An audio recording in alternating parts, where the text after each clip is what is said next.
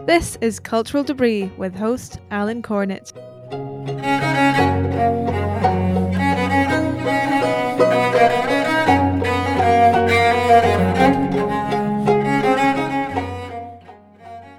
Welcome back to Cultural Debris. A happy Cultural Debris New Year to you.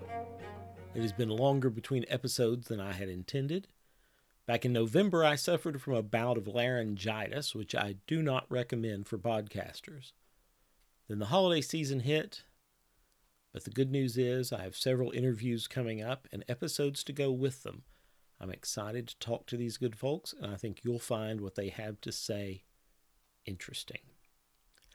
As I record this, central Kentucky is under a blanket of white. It is our second snow of the month and it looks like we may be in for an active winter over the next few weeks.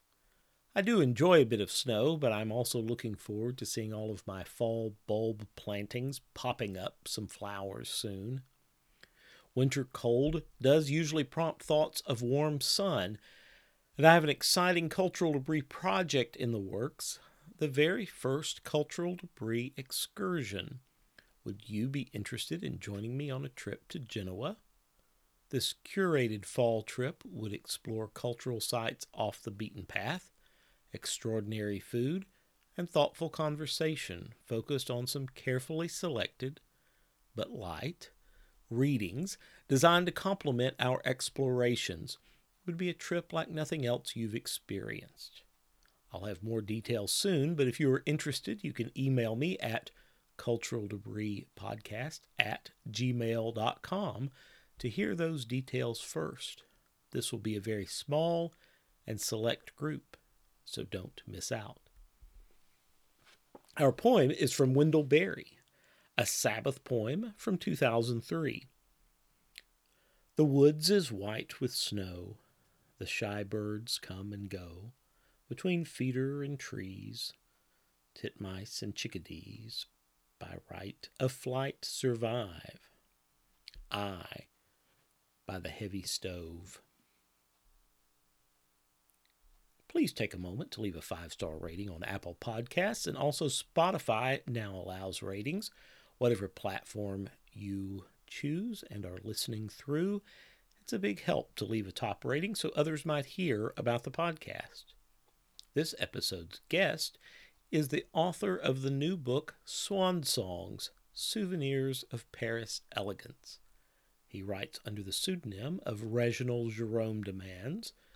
In the book, he chronicles the end of old Parisian clothing institutions, shops and clothiers that sold luxurious wares for a century and longer, but the world seemingly passed them by. He also writes about a few who remain. But for how long? Reginald Jerome and I have been internet friends for going on two decades now, beginning years ago on internet clothing forums. We've even had the chance to see each other face to face in person a couple of times. We discuss lost shops, lost skills, and in many ways a lost world. And be sure to stick around for the end, where he discusses his own desire to write and be published and the process, at times painful, that brought about this book.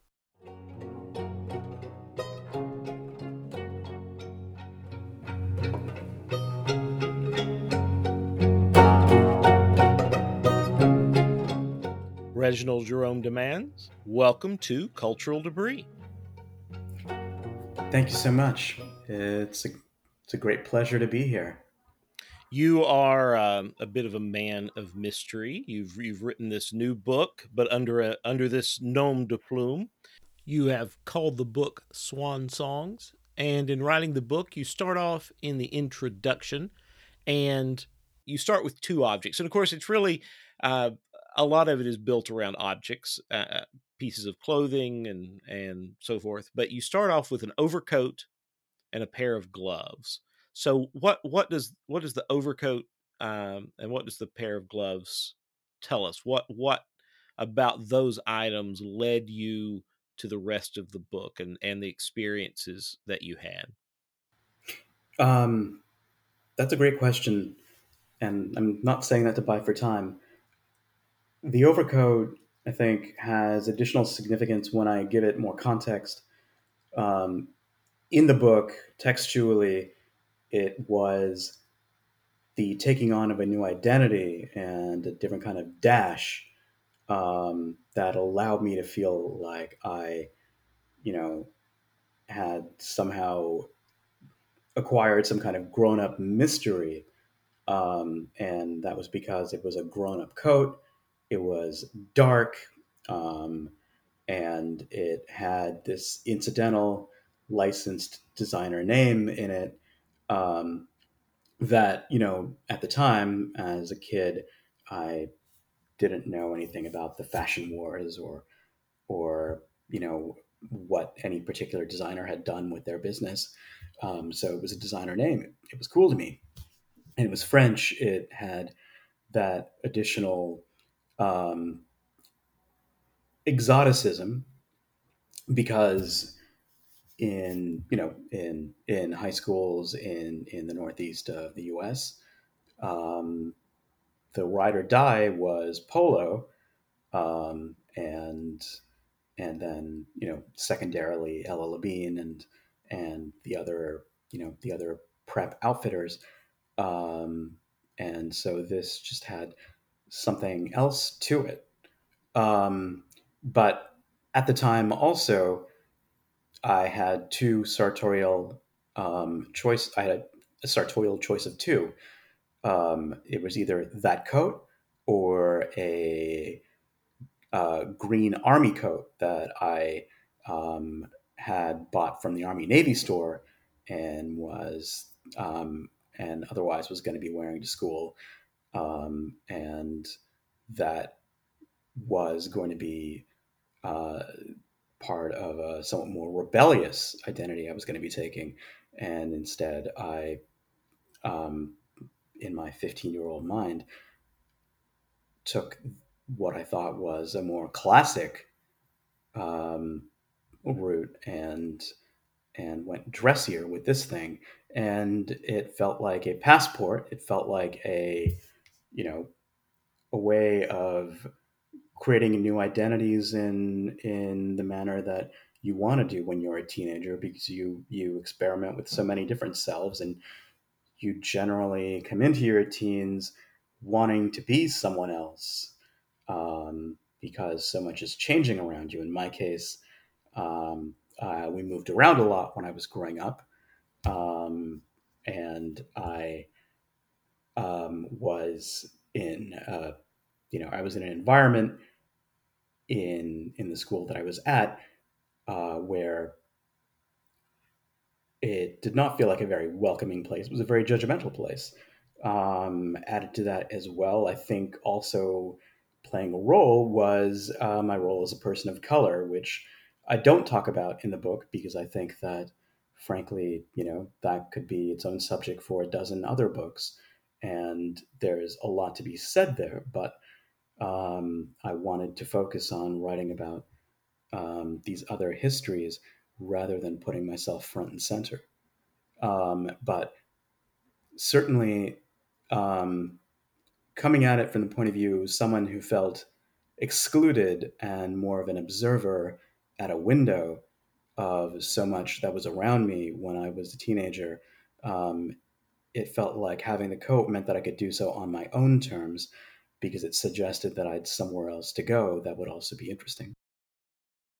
Yeah, of course, clothing. And I still want to talk about those gloves, but but yes, but yes. clothing, but clothing very much. I mean, you touch on a very important thing. Uh, is that uh, clothing gives us? Uh, I mean, there's there's a an aspirational aspect obviously built into it, which is is fundamental to your book. Um, but uh, is also fundamental to the marketing that we all fall victim to, that you yourself fell victim to as a 15 year old. And I, mean, I say that as somebody who falls victim to sure. clothing marketing all the time. um, but uh, but we all do. We all have that aspirational as, uh, uh, sense about clothing that that we are creating a persona with what we wear that that is uh, it and it's not always what others perceive; it's what we perceive about ourselves. Because most of the time, people don't really pay attention to what we're wearing. They certainly don't know that my tie is from Charvet versus, uh, you know, uh, the local mall department store. Um, mm-hmm. But in my mind, I'm wearing this to project something about myself, and that um, uh, really, you're that that that's a fundamental element to to the entirety of your book i think. Yeah. No that's very right. Um, and i think essential to any any recognition of self any any self-awareness in in this world is realizing that no one's going to care about what you're wearing as much as you are um, and so it's if you're going to be dressing up or dressing in any particular way, um, it it needs to have meaning to you because um, no one else really is going to care in the same way that you do, interpret it the same way as you do. Um, so um, you know once once you do that and can put that behind you and recognize that then then you can at least um, move forward without worrying about how about whether people are going to perceive that you know your suit's cut a certain way that your shoes happen to be handmade or whatnot. I mean in the end it's how the clothes make the wearer feel. And there's a lot more to it than clothes that simply fit when when you start intellectualizing things the way that I that I've done in the book. Um, it's stories, it's histories, and it's the emotional it's the emotional connection that you created for better or for worse with certain items, certain names, um, irrational as it may be, that that matters so much. And with the gloves, which you know, no one no one's going to notice that someone is wearing a pair of gloves that you know look softer than another pair. Um, with the gloves it really was buying what felt like a badge um, something that you know something that was so ridiculous in terms of its um, you know its its pricing its fanciness um, you know its its lack of necessity, but still happened to be without my really knowing it something that was um, actually irreproducible um, today. Um, because the the place where I went to buy them back in 1993, Hermes, um, no longer works in kid skin, at least not for gloves. And um, for whatever reason, and the leather that they used, because they really are specialists in leather, really was finer than um, than anything that you can find today. And um, they also, at the time, only sold things that could be made to a very high standard, um, certainly in leather goods, if not, you know, the rest of the ready-to-wear clothing. And so they were sewn incredibly finely. The materials they used to line it were, um, you know, incredibly soft, dense, lasting. And for years, I thought this was just me idealizing the past. Um, but I had an, a chance to to test that um, because a few years ago, uh, a pair of gloves in my size from Hermes um, in kidskin that that were um, that were unworn that had been, I guess, the back of someone's drawer for a number of years came up for auction, and I and I bought them just to see what it was actually like, and it it's true. I mean, the the gloves the gloves that I've bought from other makers since then, um, no matter how good the the kid on the Hermes gloves really is, just um, that increment softer and finer and and everything else. Um, which is interesting because I'm not someone who necessarily idealizes the past, but I recognize that there are certain things that um, may no may no longer be accessible um, as time goes by, especially things that might require um, a lot of training or specialized knowledge for which there's no longer much call. So when I was beating my brain trying to figure out how on earth to introduce this book, um, that's what came to mind. The coat and the gloves, which captured sort of the joy and then the determination to find out more that that that came with these with these two pieces of clothing. Well, it's it's nice that you were vindicated on the gloves, and I'm glad to hear that you were able to replace them because I I will, and I think I've uh, you know, of course, you and I have have known each other uh, online uh, and in person for for many years. So I think almost twenty heard, years. It's crazy. Yeah, I, I, that is that is um, frighteningly long. But uh, uh, in internet years, that's several centuries, I think.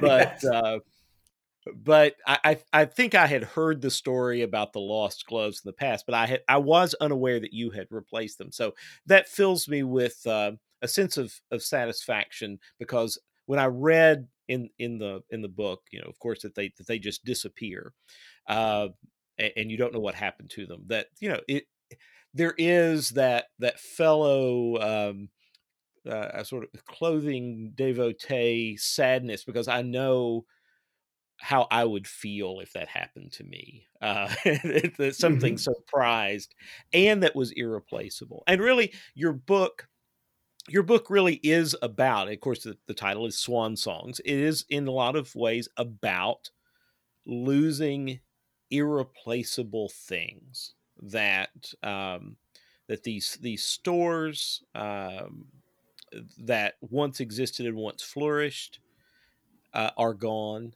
or some may continue on, but not the way they were. That there there are certain things that are just can't can't be done. It's hard for us to process that something is that it's that really is not reproducible you know, because we think, well, surely somebody can make this. But in, in a lot of instances, uh, I touched on the Hilditch and Key scarves. Mm-hmm. Those those apparently can't be done again that way, or at least aren't.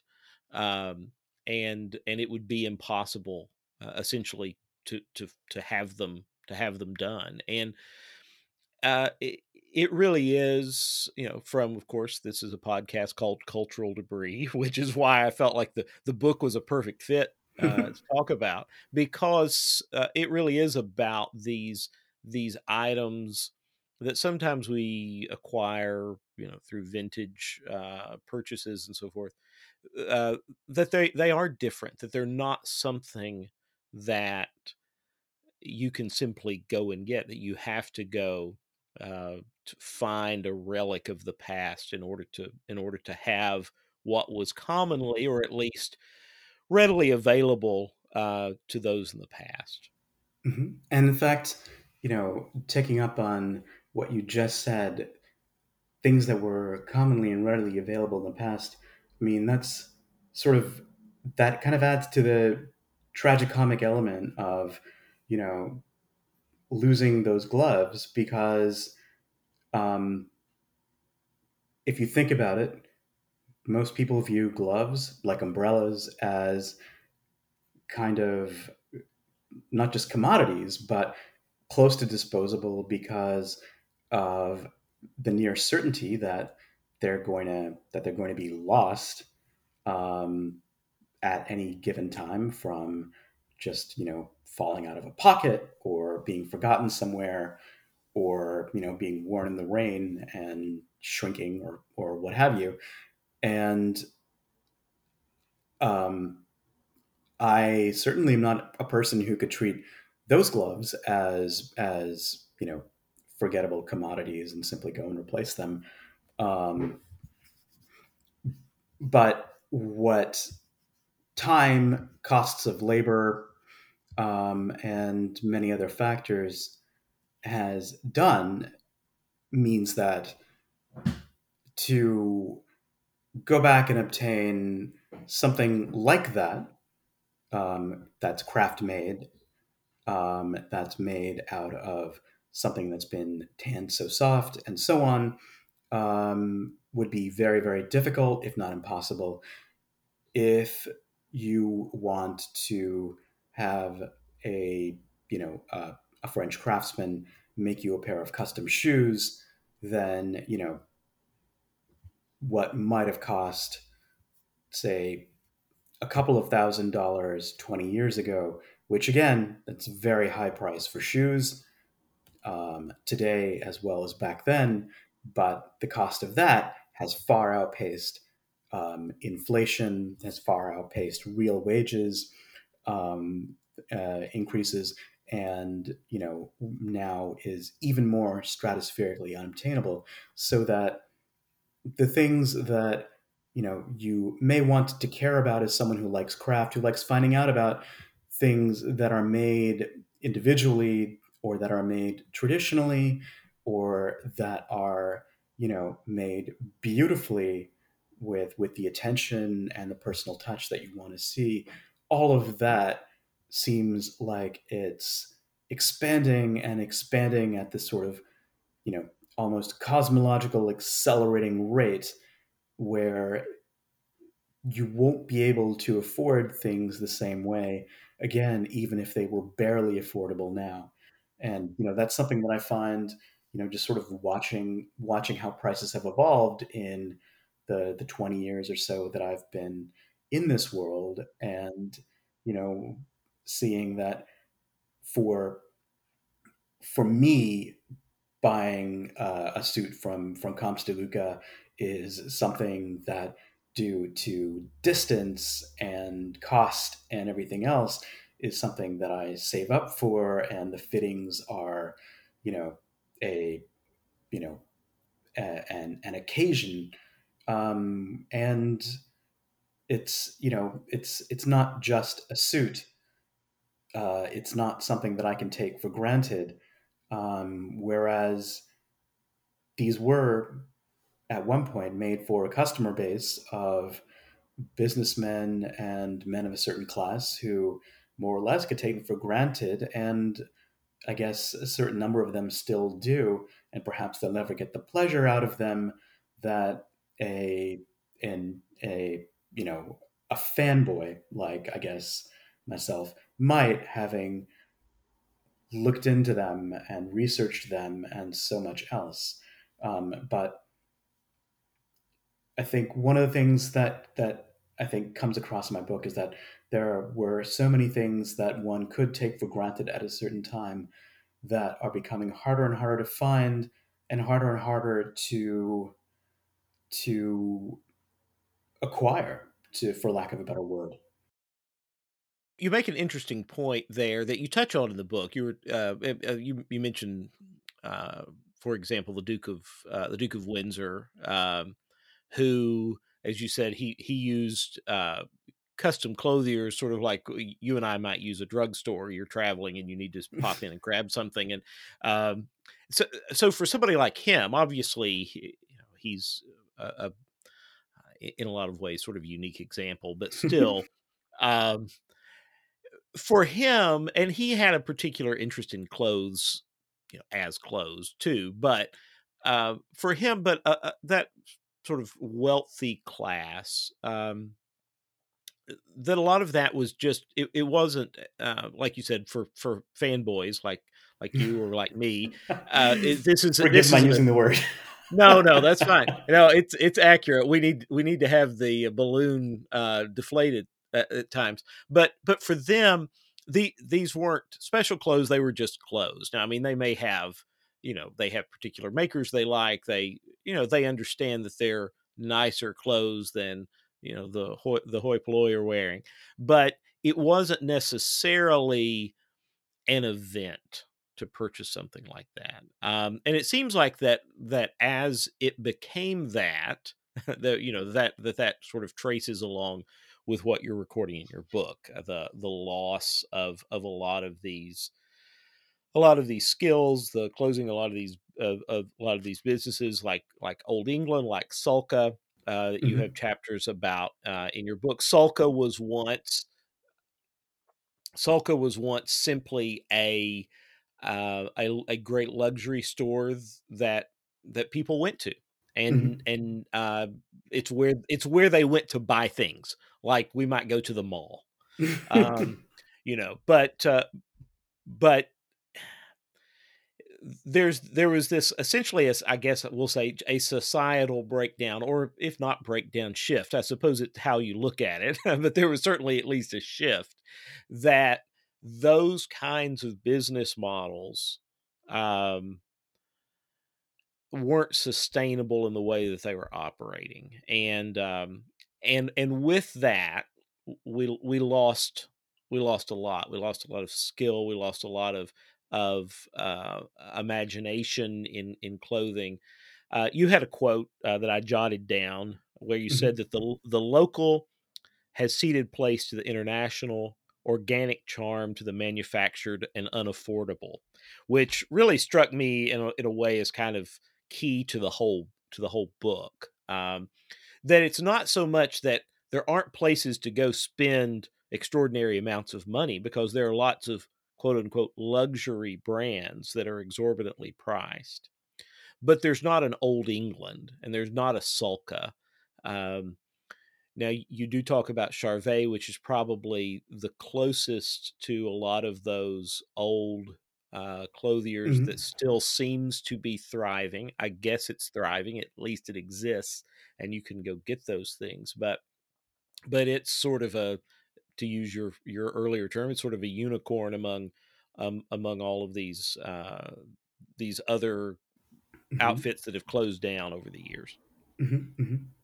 Yeah, um, well said. And I think, you know, you, you point to a change in business models, and I mean, I could probably bore yours and the the ears of anyone who listens to this um, off uh, talking about or speculating about you know changes in the business. So I, I hope I'm not going to bore people.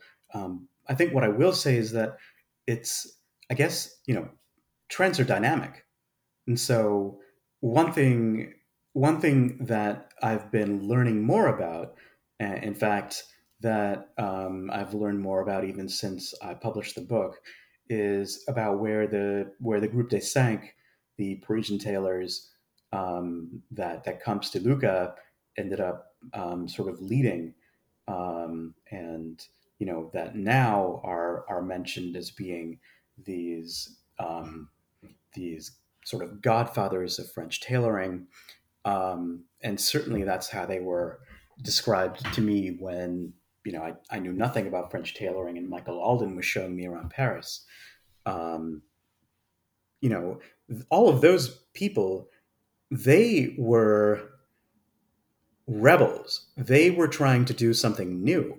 They were trying to set themselves apart from the classic luxury tailors in Paris, um, who, you know, uh, were making suits and jackets and whatnot for for men of means, um, and um, and um, who essentially have completely been replaced by Camps de Luca and its successors, not intentionally, um, but uh, perhaps almost as coincidence.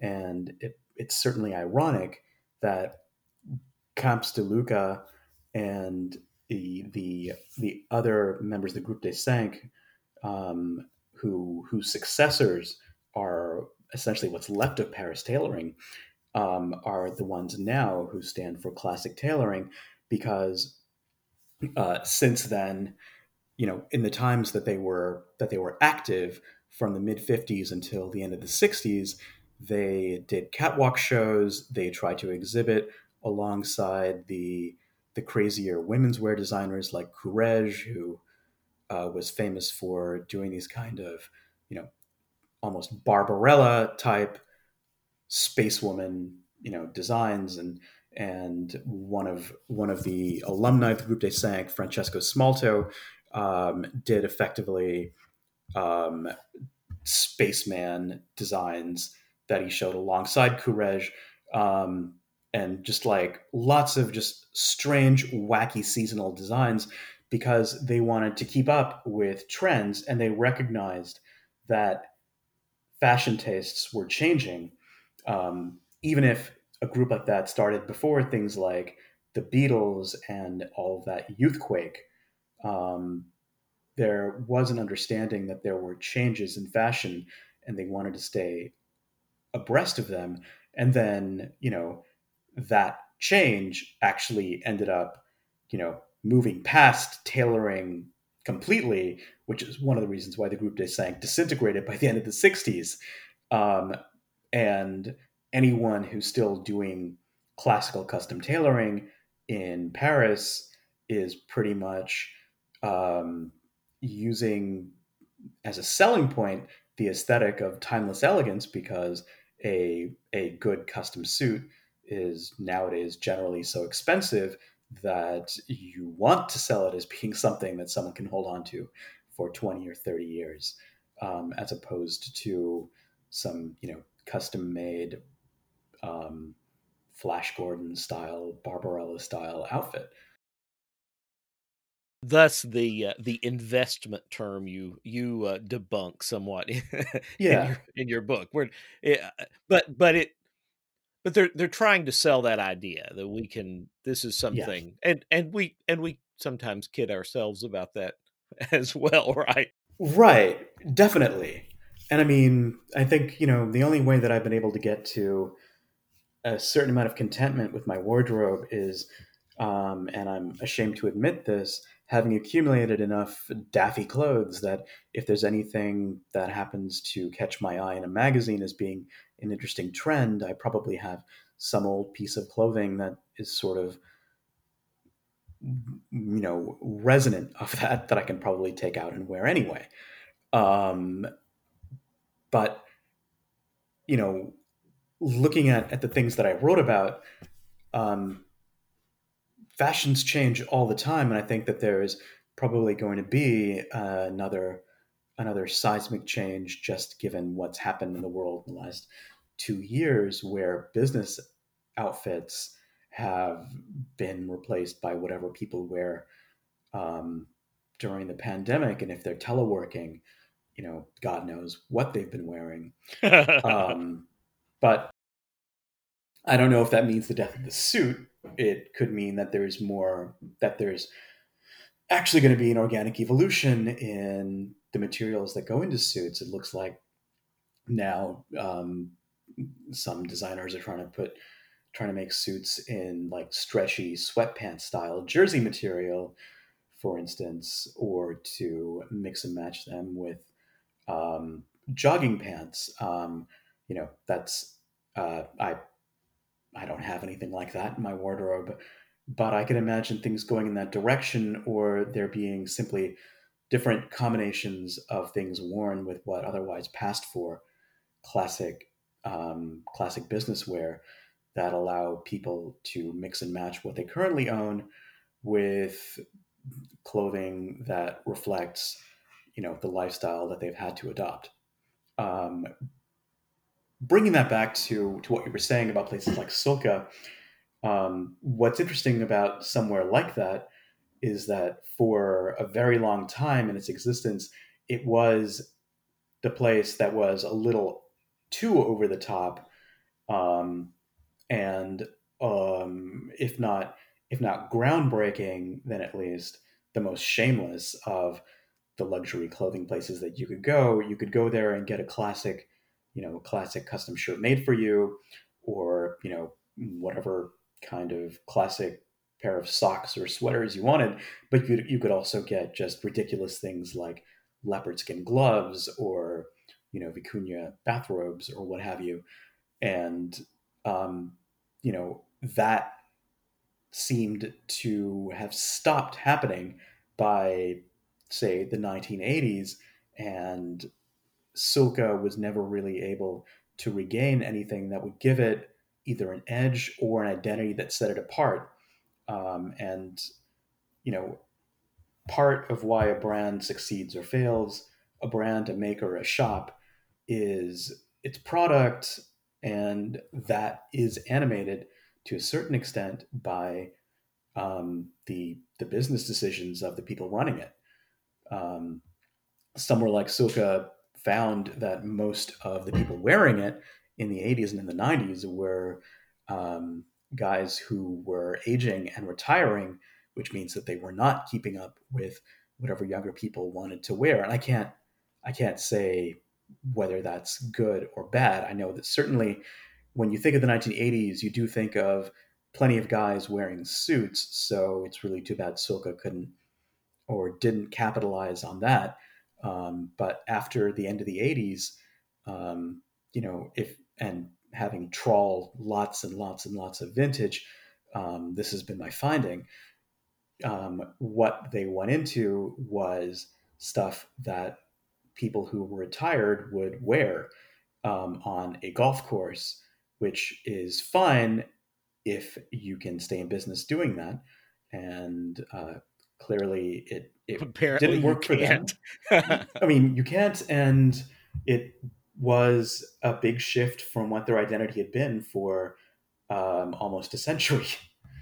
Um, you know, and when I say stuff you wear on a golf course, I mean maybe there's there's certainly interesting clothing you can wear on a golf course, but a you know a baseball jacket that reverses from you know one drab color to another is is not really it nor is you know a really boxy coat um, or you know ties that have you know motifs that are clearly kind of copying what Hermes was doing um, without without being you know without being completely on the nose.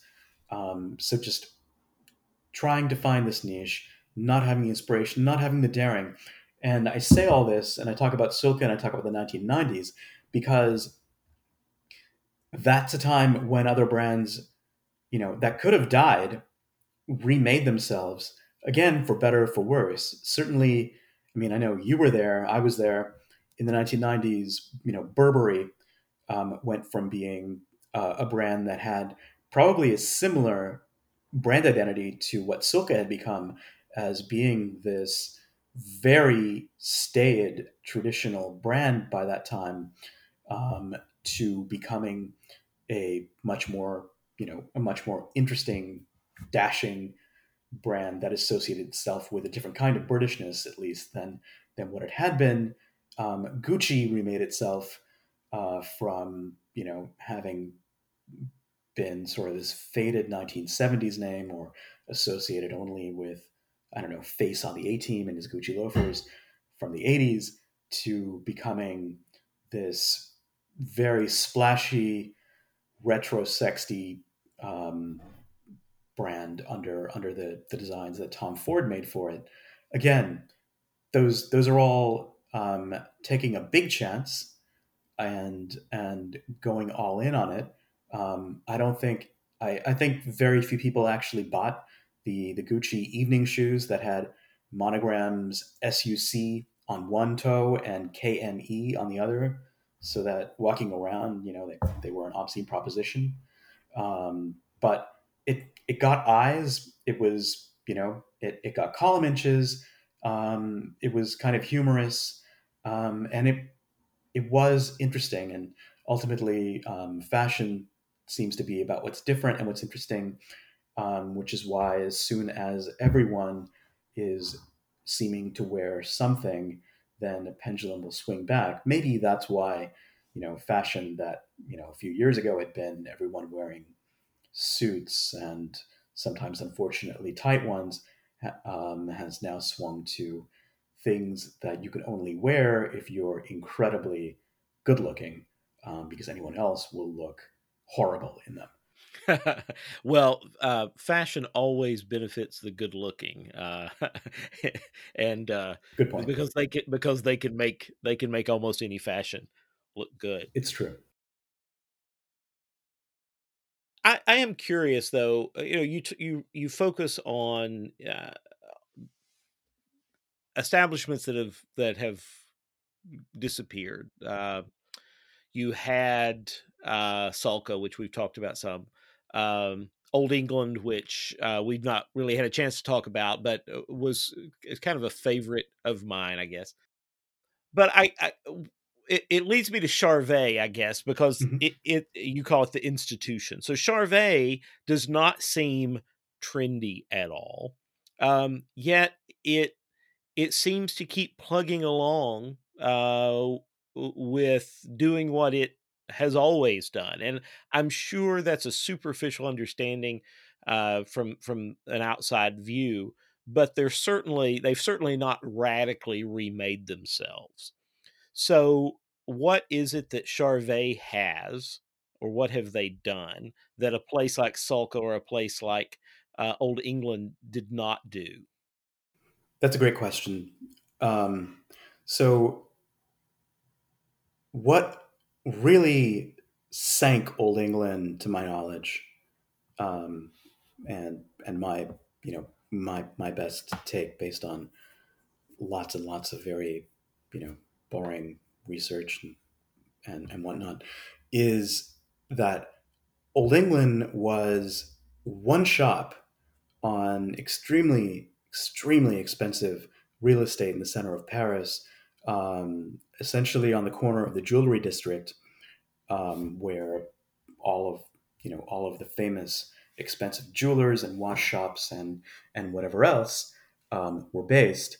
And um, there was this shop that had stood in the same place for over a century on nearly a full block that sold uh, items that were inspired by British clothing. Um, most of the items, to my knowledge, were you know um, were uh, didn't carry the Old England brand, so the the the power of say a, a name like Old England wasn't really based on um, say there being amazing Old England branded merchandise. It was instead based on what Old England had brought together in this image of Englishness. So it was, in other words, simply another outlet where you could buy a British shirt or a, a shirt that looked British um, or a, a, a, tie, classic shoes, um, and, and so on. And then with a lot of things that I think are kind of affectations, like um, the Fortnum and Mason's teas and Christmas puddings and and whatnot. And they even had a they had a room for Purdey shotguns um, and Purdey clothing, um, but a lot of things that by themselves probably didn't generate the kind of sales per square foot that selling a bunch of, you know, ten thousand and fifty thousand dollar watches might. And the fact that you have a shop that by itself has to support its own rent on on on that real estate in that city um, meant that I think a model like that is past its time. Um, mm-hmm the idea of the emporium that that simply retails that stuff. I mean, um, I think I've mentioned Flusser saying that he thought it would have been a, a great flagship for Ralph Lauren. Um, it would have been, and like Ralph's other flagships, it would have been buoyed by uh, the wholesale business that Ralph has, as well as the shops in in other parts of the world with cheaper real estate that that you know would help keep a brand like Ralph up and Ralph, of course, is a billion dollar brand. Um, Old England was, you know, it was a very old and established brand with an enormous amount of heritage to it. Um, that that identity, what it actually did, had changed over the years until World War II. It had been sort of a, a tailor and a one-stop shop um, for all kinds of things, and then that changed and it became this clearinghouse for all things English.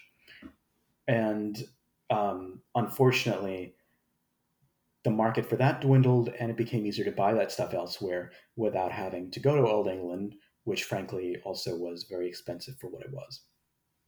I mean, I I confess I did not help it survive very much. I, you know, when I when I was when I was going there, you know, I found that their prices for Edward Green special orders were more expensive than than um, the place that I that I usually used, and so I ended up ordering them from uh, from Leather Soul in Hawaii instead of Old England, and um, I do feel a little bad about that, but it was you know the difference was hundreds of euros, so.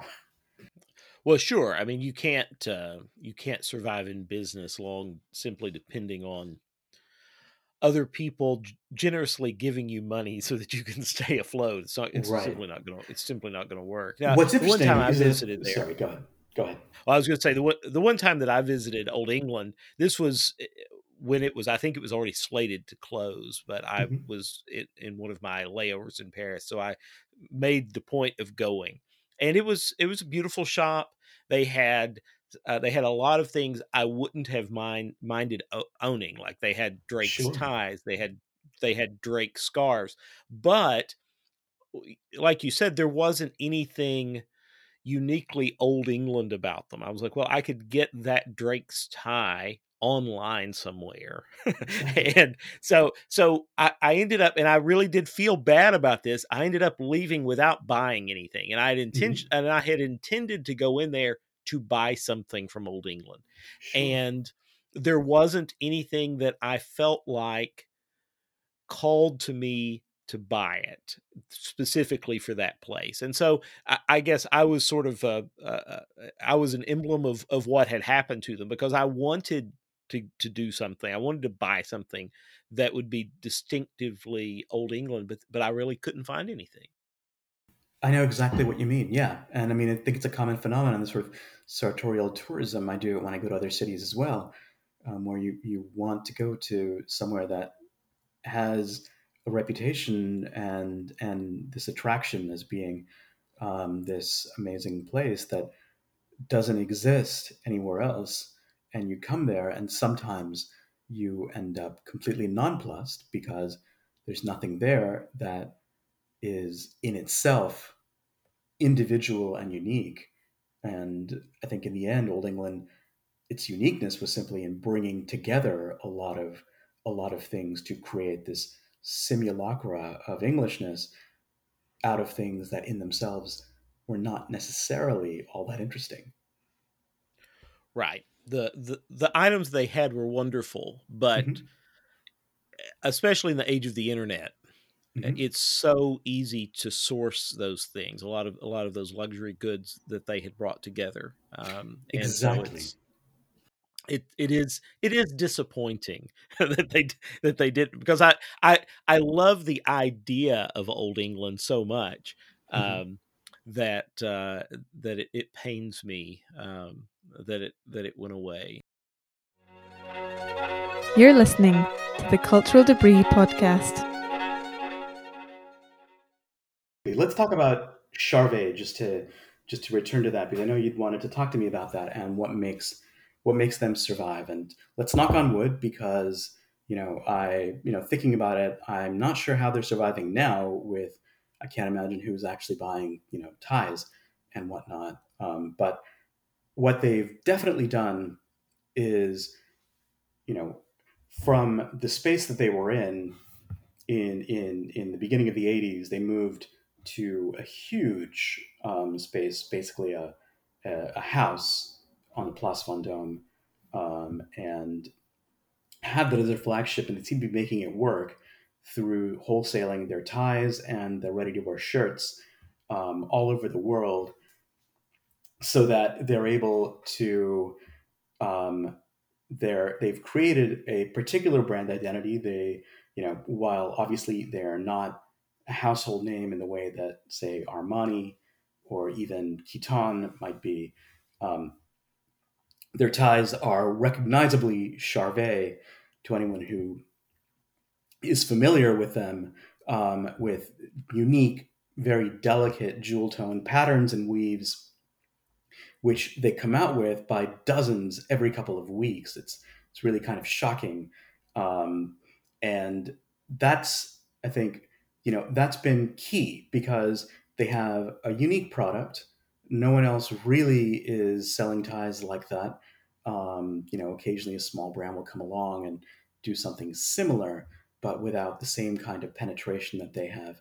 And then they have their their ready to wear shirts, um, which obviously probably can't sell in anything like the same volume because they're priced much higher, but they've been able to make themselves um, known worldwide through that kind of retail presence because in general you're not going to get talked about in in newspapers or fashion magazines unless there's a chance of um, people being able to purchase you locally, um, at least before the internet. And now with the internet, Charvet has, you know, it has a presence on Mr. Porter. It has um, a presence on the websites of some some major shops. Um, in addition, so it's it's managed to more or less stay current. Although, again, you know, I'm I'm really kind of amazed that it seemed to thrive even during the business casual era, and I'm you know impressed that it seems to be surviving during this period as well. Um, and with you know with that wholesale business, they're able to support um, a, a a custom business in shirt making that you know is it's the most famous custom shirt maker in Paris, um, one of the most famous custom shirt makers in the world, and again that's symbiotic with its retail presence because it would not get talked about um, in the media nearly as much if it weren't also available in you know Malmaison in Singapore and Neiman Marcus and Harrods um, and so on. Um, and the shirts um, that they sell ready to wear are you know made more or less to the same standard as their custom and made in the same place. So it's not really a matter of having licensed their name. Um, it's that they're they're selling shirts made to a to a stock pattern that are made pretty much like their custom shirts. Um, and that's, you know, that seems to be how custom makers can survive um, to the extent they can in, in, in this changing world through creating an identifiable brand and a, an appealing and unique product that, um, that people want to buy that's, that's accessible, you know, geographically, financially, and so on, um, that allows um, its its custom work that's you know difficult, difficult to to fit, difficult to afford, time consuming. That allows all of that to to continue. Um, certainly, it's what it's what Cifonelli is trying to do again with their ready to wear lines, um, and and so on. And you know, I I hope that that custom makers who care about clothing and create things of beauty are able to continue and so that they find ways to continue one of one of my favorite uh, a shirt maker of mine who I, I really I really do care for um, and who's been uh, just a, a, wonderful person over the years um, you know I was talking to him about concerns in the industry. And he told me that, you know, he made shirts before he came to his current employer. He'll make them after he leaves his current employer. He's going to stay a shirt maker. Um, and, you know, no matter who he works for. And so I, I appreciated a determination like that because it's a difficult world out there.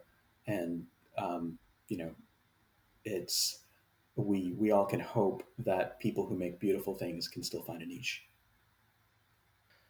Yes, it is encouraging that we still see we do still see a, a continuation of at least some of these skills and i think that the kind of interest that has you know the same the same kind of interest that you and i have had uh, where we have an interest in that kind of of uh, of beautiful production that kind of artisanal production uh, that I, I hope that there are enough of people like us who have that interest to keep at least some of these skills um, some of these skills going and um, and that they they won't be they won't they won't all have swan songs, but that there will be there will be a continuation uh, of places like Charvet, and if and I think and and I think we also see the the birth of of businesses like I mentioned earlier, like Drake's,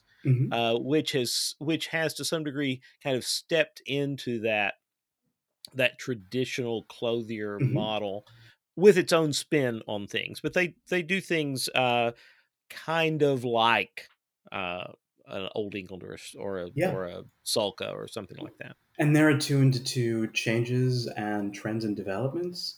Um, they they always have interesting new new new styles and quirks. I mean, you know, who would have thought that the time maker Drakes 20 years ago would be doing things like selling, you know, French chore jackets and and and knitwear and, and all kinds of other things now. Um, and I think that's that's very helpful to the staying power of a brand. Um, and a brand like Drake's cares about integrity too.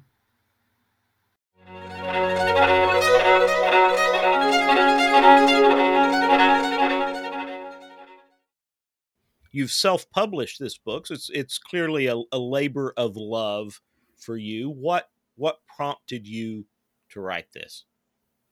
So um, I think uh, that's very fairly put, uh, perhaps with emphasis on the labor.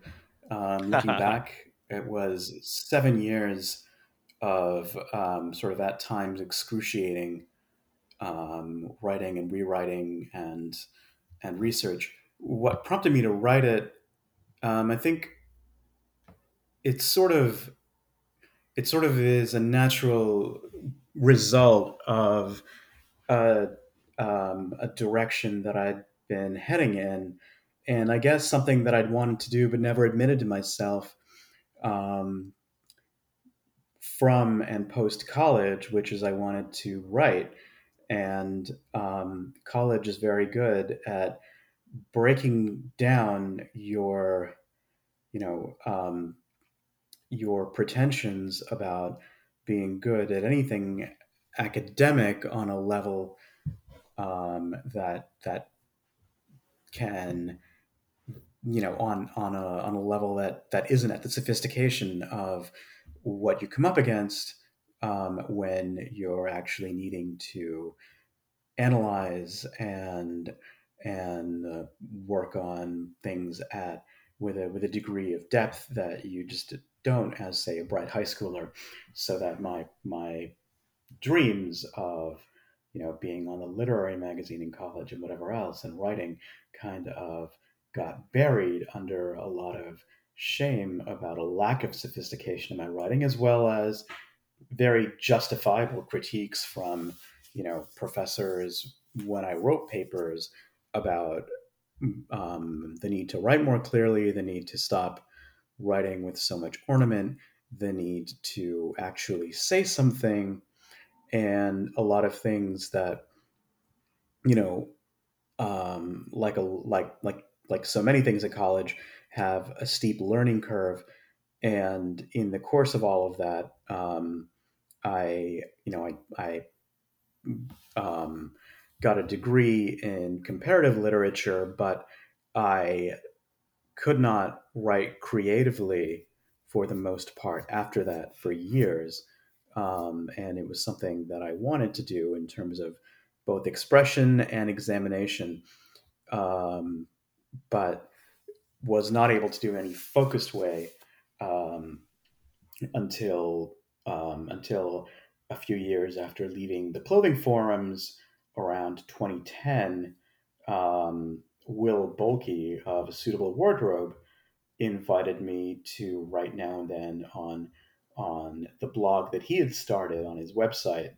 Um, and um, that became uh, a regular occurrence and gave me an outlet and a soapbox and um, a feeling that there were people who actually wanted to read what I wrote and that I could be also um, uh, self indulgent about how I wrote as I wanted to be, which was nice. Um, and over the course of writing for for that website, um, several years later, a literary agent contacted him looking for me to to ask if if I had any books under my belt that I was interested in trying to publish. And I didn't at the time, but I told him to, you know, give me a little bit and I would think of ideas.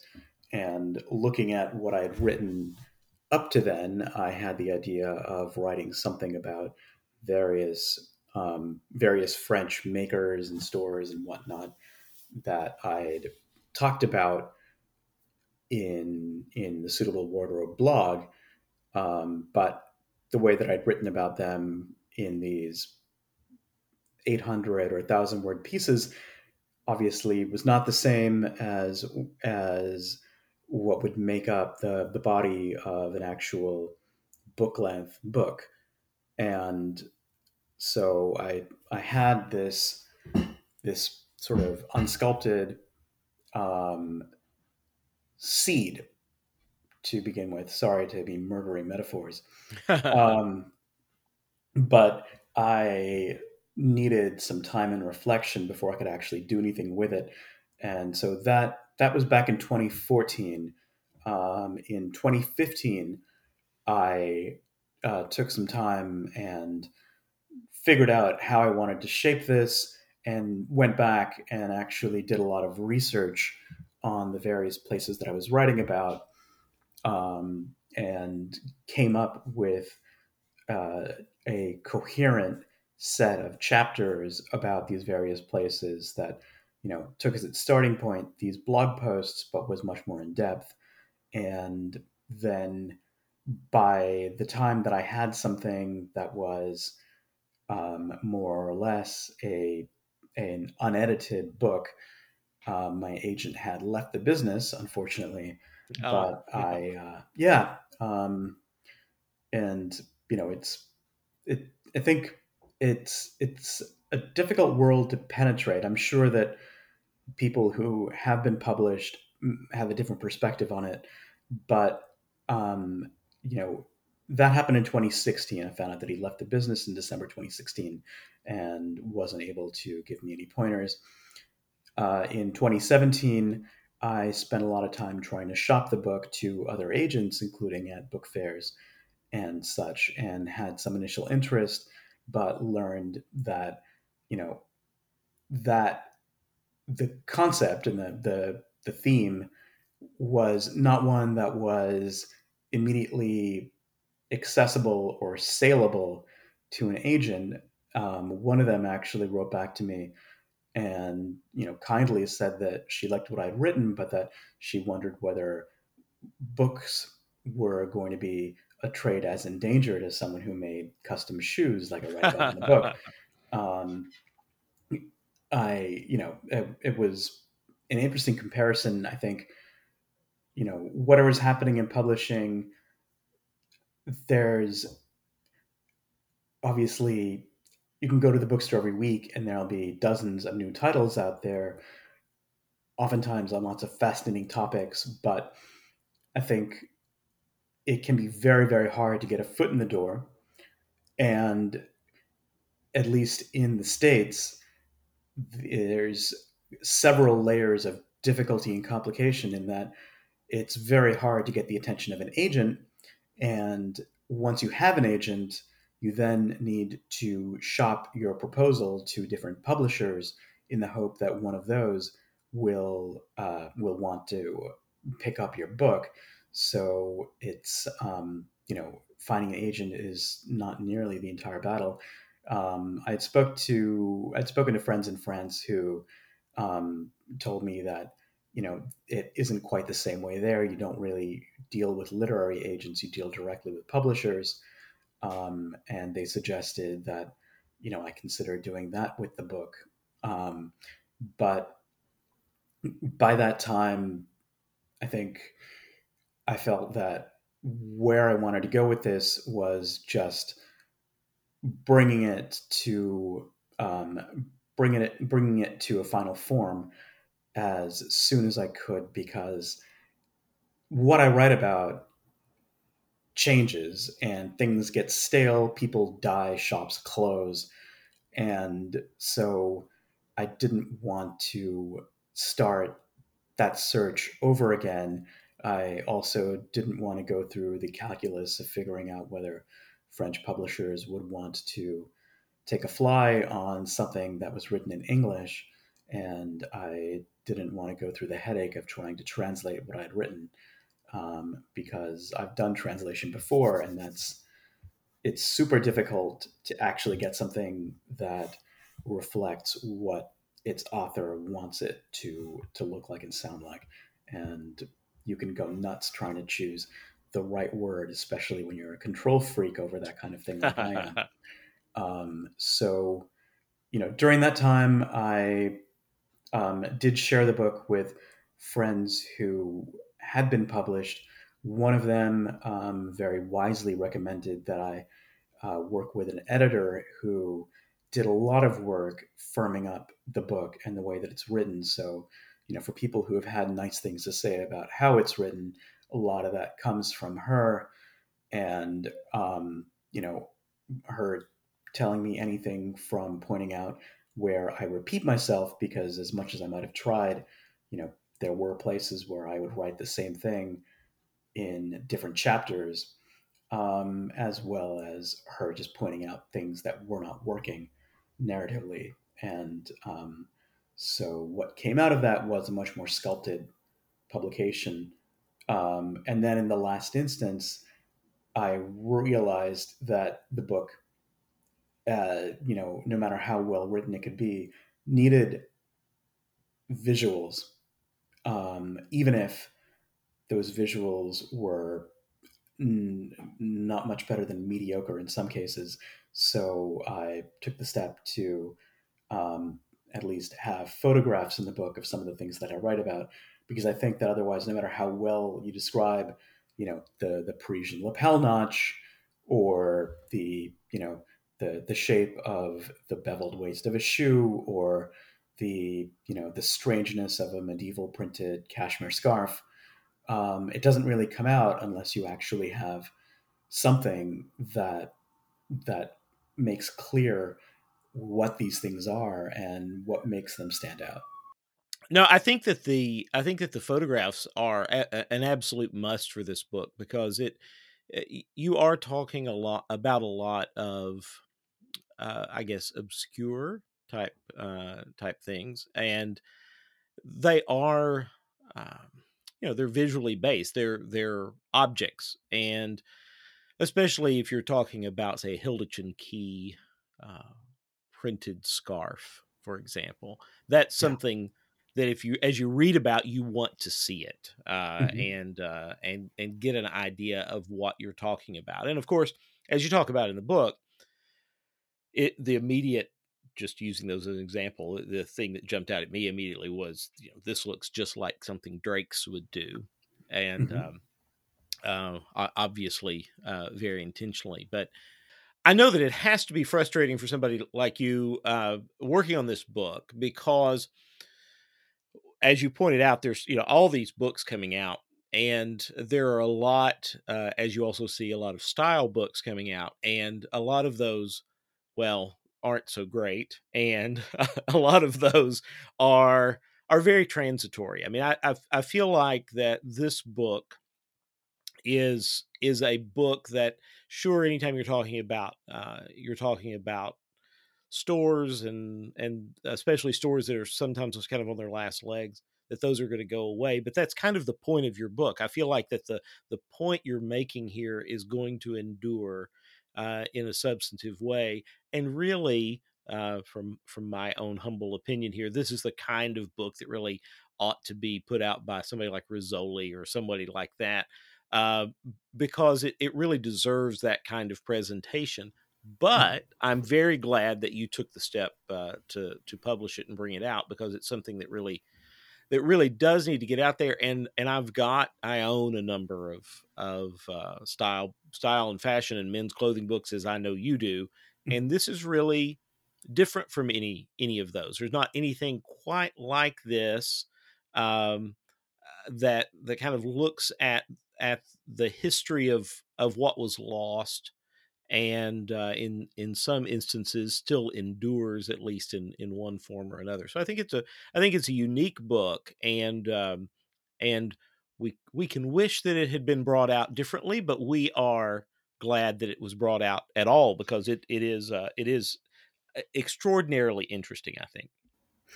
Thank you so much for that. Um, there's there's so much that I want to respond to in that too, and I know that sometimes I get so much on my mind in terms of what I want to say that I end up forgetting everything, um, but it'll come back.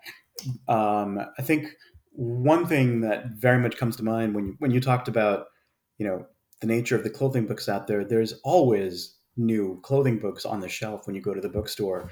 And certainly recently, there's been a really interesting um, flowering of books about men's clothing in particular. Um, you know, stuff about things that I don't know that much about, like sneaker freaking and and um, you know other other styles of clothing that I just never really was into. But there certainly were times when checking the bookshelf at my bookstore on clothing and seeing what had been what had been put out for um, you know for that week or that month just made me so frustrated. And the one that yes, really sure. comes to mind is in 2015, the menswear dog book, where the guy who had a blog where he dressed up his Shiba Inu in in various outfits, and then came out with a book where he put together a bunch of photos of those outfits and I guess diagrammed them. Um, that just made me see red and made me think what does that damn dog have that i don't have? And of course i mean there's a lot of things that that that a book like that has that have an immediate hook. Um, for one it's extremely visual and it was already uh, a known quantity on social media. Um, so yes there was interest in a menswear dog book. Um, but um, you know i'm i'm glad to hear you say what you said about my book and you know the the very quirky and perhaps small niche that it that it may fill.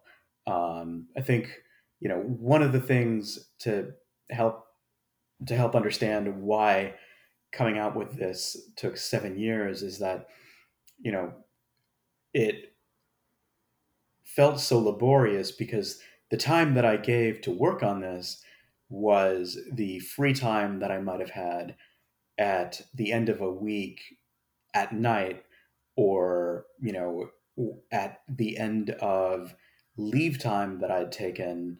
So whenever I whenever I needed to find time to work on the book, I would have to budget that into um, whatever vacation time I might have taken, or um, whatever whatever time I might find at at um, you know the tail end of a Friday or a Saturday, um, since I have a day job and I'm a parent.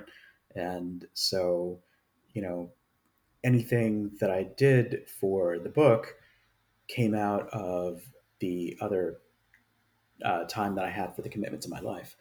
And so, even if writing was an outlet for me, working on the book and the longer that it took, you know, to to work on it, it became in itself this um, monkey on my back um, uh, because the longer the longer it took to actually finish with it, the more of a burden it, it felt like.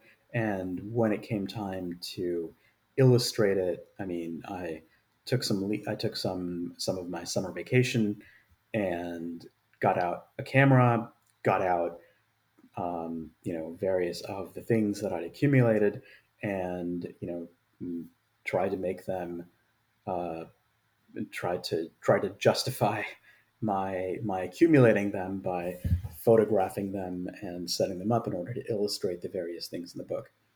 Um, which you know, I, I have those Berluti peacock loafers you mentioned um, in in an email before this, and I have not actually worn them around, but they they came out for the book. I, I think I just need to find a grand enough occasion to do it.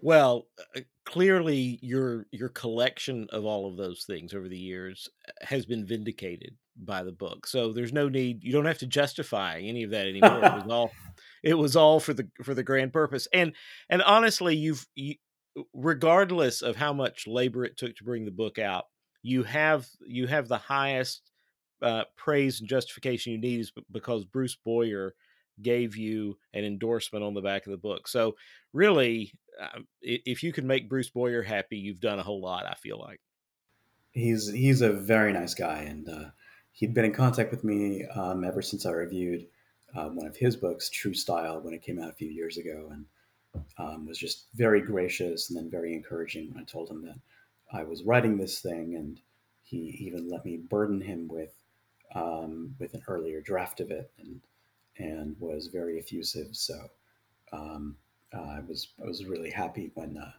when he agreed to blurb it. Um, so um, yeah. Well, Bruce Boyer, uh, a copy of Elegance, and I talk about this in an earlier podcast episode, but but uh, a remaindered copy of Elegance is what started me as an undergraduate along the the dangerous paths of men's clothing many many years ago. So, uh, so I have appreciated Bruce Boyer all of these years, and I uh, certainly want to point people uh, to your book and. Mm-hmm uh, you can where where can folks uh, where can folks pick it up? I I got mine from Amazon. Is that the is that the place to go? Um, I think for now it definitely is the easiest place to obtain it. Um, it's it's available both in physical form as well as in ebook form.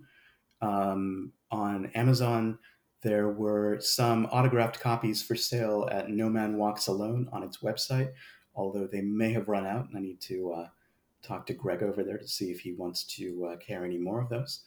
Um, it's it's available for wholesale, but I'm not sure if it's actually been picked up and and and and retailed elsewhere. So um, Amazon is, again, for better or for worse, the uh, the easiest place to find it. Well, I absolutely do recommend it, and it is uh, it is a it's a fascinating exploration. It's part uh, you say not quite memoir, but memories, but uh, it, it is. Uh, I think I think you are the only person who could have written this book, and um, uh, and you have, as as you mentioned, we've known each other for all, almost a couple of decades now. You have been my go-to for uh, obscure sartorial questions that I've had all along that have stumped me. Uh, wh- where did this come from? I know, I know who to ask, and so I would, I would, I would send you an email or a message uh, asking about it. So you, um, you have ev- far more uh, sartorial arcana in your brain than than is even even shown in this book. So. Uh, I, I, certainly, uh, I certainly encourage uh, folks to give it a try, and I appreciate Reginald Jerome, you being on. Thank you so much. Um, definitely don't sell yourself short. Um, I've been in awe of your ability to find incredible vintage, um, and so it's definitely been it's been an interchange and a dialogue between us uh, for uh, I think about 19 years now. Well, we'll um, keep it going another couple of decades at least. Definitely, definitely.